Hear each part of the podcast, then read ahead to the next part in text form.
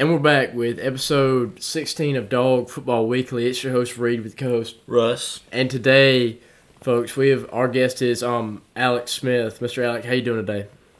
I'm doing great, guys. Very excited to be on your podcast. I've listened to a couple of episodes since Daniel introduced me to it. You guys are doing some great work, and just keep it up. Yes, sir. Well, let's just jump right into it. Some big news came out Tuesday. Todd Monken leaving for the Baltimore Ravens. What's your opinion on that? Well, I think this this is something that we kind of saw coming. Um, I think we knew that Monken was bound to go back to the N F L eventually. I think that's where he always wanted to be. I'm not sure that Monken loved the recruiting aspect of college football, which I think is something that is kind of pushing a lot of coaches out of the game right now. So, yes, sir. Um, you know, he had – oh, by the way, no need for this, sir. I'm only twenty-four, only a couple of years older than you guys. So, right. Just Alec is fine. But, you know, I think we saw something similar with Matt Luke. You guys remember him, offensive line coach from a yeah, couple of years ago. Retired. Yeah, just, you know, at a relatively young age in terms mm-hmm. of coaching experience. And uh, I think, yeah, these college coaches are kind of getting tired of having to follow recruits on Twitter and, you know, make sure they're getting giving attention to certain guys. And it's a lot. It's a lot on the plate of these college coaches. Yeah, I think, you know, he's – the money's not an issue for him. He was the highest paid coach, assistant coach in college football. I just think, you know, he's his main goal was to get back to the N F L, and that's more – he wasn't going to become a head coach anywhere. That wasn't what he wanted to do. But, I mean, I'm glad I'm glad he got a bigger job somewhere.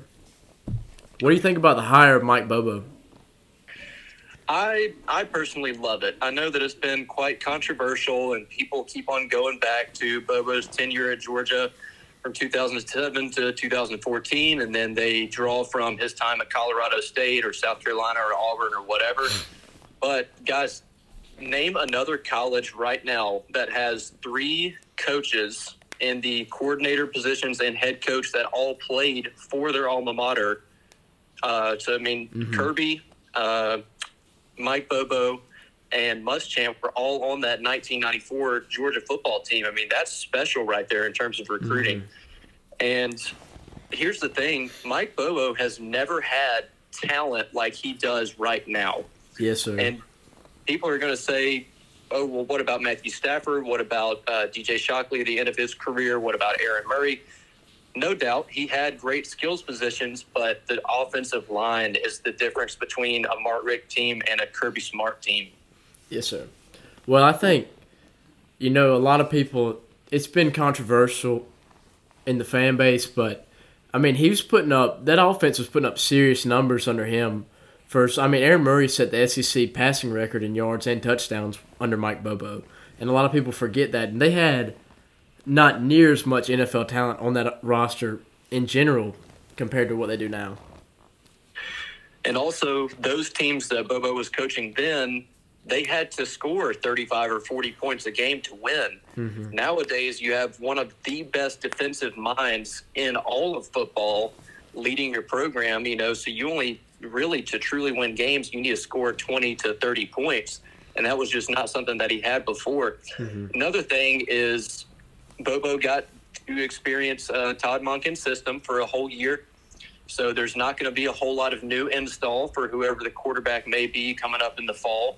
I feel like it'll be a very similar scheme to what Monken ran the past two years. And again, you know, I just I give all the support and love to Todd Monken. He won Georgia back-to-back national championships, you know, so you can't mm-hmm. be upset with the guy. He can go do whatever he wants now because we have two rings because of him. Yeah. Um, so we want to ask, we normally ask pretty much everybody who's been on the show, you know, in this off season. Um, what do you think about the uh, quarterback uh, decision? Well, guys, right now I would put my money on Carson Beck, but I think that it is a bit more of an open quarterback race than a lot of people think it is. I feel like mm-hmm. a lot of people think that Carson Beck has been locked up. Another thing is that Gunner Stockton has a very good relationship with Mike Bobo. Gunner Stockton was coached by Mike Bobo's father, George Bobo, at uh, Raven County. And so he has a great relationship with the Bobo family, and I know that Mike loves Gunner Stockton. Gunner, I've heard, is one of the hardest workers on the team. You know, is putting in extra effort in the weight room, uh, film room, what have you. And I also think that Gunner Stockton brings a little bit of, I guess, the best aspects of Carson Beck's game and Brock Vandegrift's game, where I feel like Carson Beck is more of a pure passer. Brock Vandegrift is not a pure rusher, but that is his strong suit. And Gunner Stockton has a good blend of those. Now, if Gunner Stockton had Carson Beck's frame in terms of height, really, I don't think this would be a conversation at all. I think that Gunner Stockton would be the dude. I think that Carson Beck's frame and experience are the only things that are keeping him in the front runner right now. Well, I think do I do you think the hire of Mike Bobo has any effect on this race?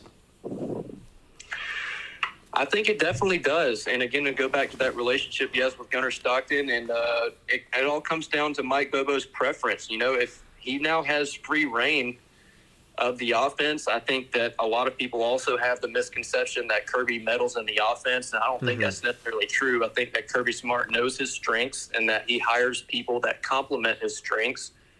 And so it's really going to be dependent on what Bobo wants to do on offense this year. Mm-hmm. Well, Alec, do you uh, do you follow recruiting at all? I follow pretty closely. Um, so what do you think about the situation with Dylan Raiola? You think that Georgia will get him, or Todd Monken leaving uh, puts Georgia out of the race? So this is something, or Monken leaving is something that was proposed to Raiola uh, probably a month or so ago. And again, we talk about Bobo's connections with recruiting. He does what Monken did not want to do, which is he recruits like nobody's business. He knows high school coaches all over the state of Georgia. He has great relationships. He's the lead recruiter on a ton of high-level prospects when he was at Georgia. And, guys, I don't want to say he gives us a better chance with Raiola, because obviously losing Monken is a huge loss, but I would not look or I would not think that this recruiting staff skips a beat uh, missing Todd Monken in terms of Dylan Raiola. Well, I think cause, because Kirby said he wants to take two quarterbacks in this twenty twenty-four class, and I think I really like Ryan Puglisi. I don't know if that's how you say his name. I really like him, and I'd love to get Raiola too, but what's your preference? Because they've offered three. Right now, I've watched film on Puglisi and I've watched film on Raiola, and Raiola is my preference. I mean, there's a reason why this guy is rated number one overall quarterback. He's, I think, about six three, two twenty, and has the traits that skip out to me is his game kind of looks like Bryce Young, where he just escapes the pocket. He's constantly making plays. I mean, he is an absolute stud, and that's no knock to Puglisi, because I mean, I think that he's a very talented quarterback too, and I, I agree with you guys. I do think that we are for sure taking two quarterbacks in this class, regardless of who it is. What's your opinion on Jake Merklinger, the third guy?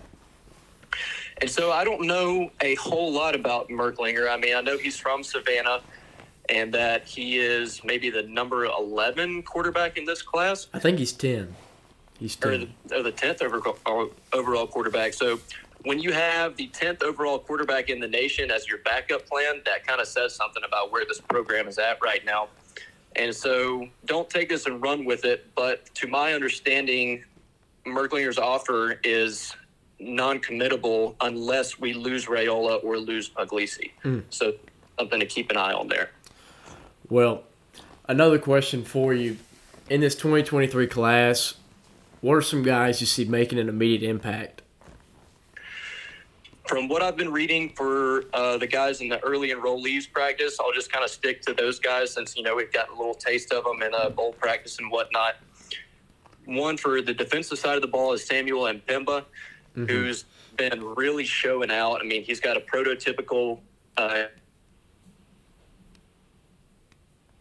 you know, we're losing a lot of guys there and losing a lot of experience with Nolan Smith and Robert Beale. So I would look for M'Pemba to make a pretty immediate impact on the defensive side of the ball.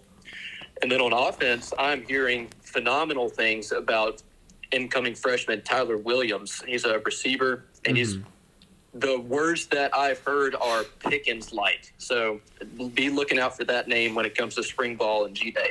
Yes, sir. Well, I think two a couple guys that stick out to me, I think the guy's name is Monroe Freeling. He's an offensive tackle. Oh, yeah, there will be plenty of playing time at tackle as well. Because uh, I saw this stat the other day. Kirby Smart, only three offensive linemen hadn't red, haven't redshirted under him, and I think he's going to be a guy that won't have the chance to redshirt. I think he could – he'll definitely see the field some. I don't know if he'll start or not, but he's he's one of those guys. Well, one thing that I love about Kirby Smart and his offensive line recruitment is he's very good at recruiting versatile guys. So, you know, we can see Amarius Mims come in and play at guard and not skip a beat. And I feel like Freeling is one of those dudes where he's a plug-and-play type player. And so, yeah, I mean, I agree with you one hundred percent that he will uh, see his name called pretty early. Hmm. Well, we've talked a lot about uh, offense. Um, another question is, how do you think Georgia's defense will perform next year? This is a bold statement, but, you know, it's Thursday night. Let's throw out some hot takes. This twenty twenty-three defense could be better than the twenty twenty-one defense. I one hundred percent agree. What do you guys think about that? I've been waiting to, I've been waiting for somebody to come out and say it. I think this defense is super talented. I don't think I think they get stronger on the back end. Obviously, you lose Chris Smith and Keely Ringo, who's Chris Smith's an All-American safety. But I think up front, this defense has so many options. With I'm just excited to see guys like Bear Alexander, Mikel, Marvin Jones Junior, hoping his surgery goes well. You keep Jamon Dumas-Johnson. You still have Jalen Walker, who saw the field more at the end of the year. He was a he's a guy that I'm really excited to see. You mentioned Samuel M'Pemba, uh, Raylan Wilson. There's so many guys on that front. I think that front's going to be scary. And this is just another testament to Kirby Smart's recruiting. And, you know, uh, opponents' fans are sitting there saying, how is their defense so daggum good year after year? It's because Kirby stacks talent at every position, whether it's an immediate need or not. The secondary recruiting the past two years has been absolutely off the charts. I'm hearing some buzz about Jaheim Singletary possibly, again, possibly mm-hmm. removing his name from the transfer portal and returning to Georgia, kind of a similar, similar situation as uh, Marius Mims. And so, I mean, you are bringing back some experience in the back end. You're going to have Kamari Lassiter, Dalen Everett, and Javon Bullard is probably going to be your three corners next year. And then you're going to have Malachi Starks. And, you know, we got a whole lot of options at strong safety. And then, like you said, I mean, the front seven is absolutely loaded. And then going back to what you said about uh, Dumas-Johnson, I mean, J D J could be one of the best off-ball linebackers in college football next year. We're talking about our next uh, Roquan Smith, N'Kobe Dean-type player, Butkus Award-winning potential. I think the guy on that front that's going to make the biggest stride will be Mykel Williams.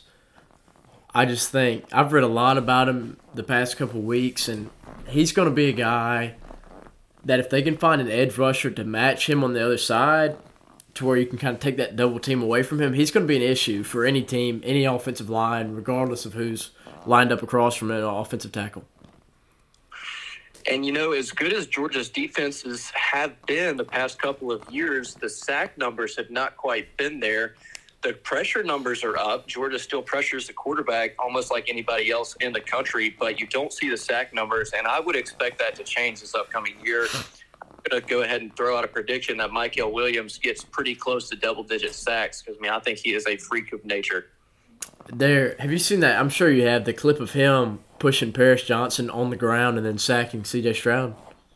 He's a monster, man. Mykel will be a first-round draft pick. In a that's a true years. freshman. And that's and that Paris Johnson's the number one tackle on the board right now. That's oh, yeah. not a no-name guy. I remember Paris Johnson's recruitment. I really wanted him to come to Georgia because, I mean, he's an exceptional talent at tackle. And Mykel Williams, again, a true freshman, just bullied him. That's great. I've got one more question. Um, so, obviously, the offense coordinator change happened.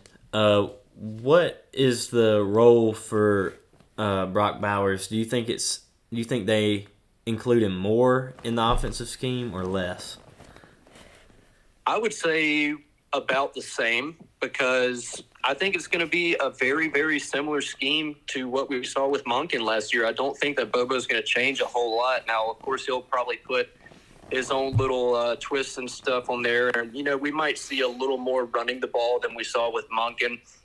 But with Brock Bowers, that dude doesn't play tight ends. He doesn't play receiver. Brock Bowers plays offense. I mean, you you get that guy the ball however you can. And Mike Bobo, he's a very smart coach. He's been doing this for a long time. When you have a player like that, he's going to be utilized. Well, thank you so much for joining us today, Alec. We really enjoyed it.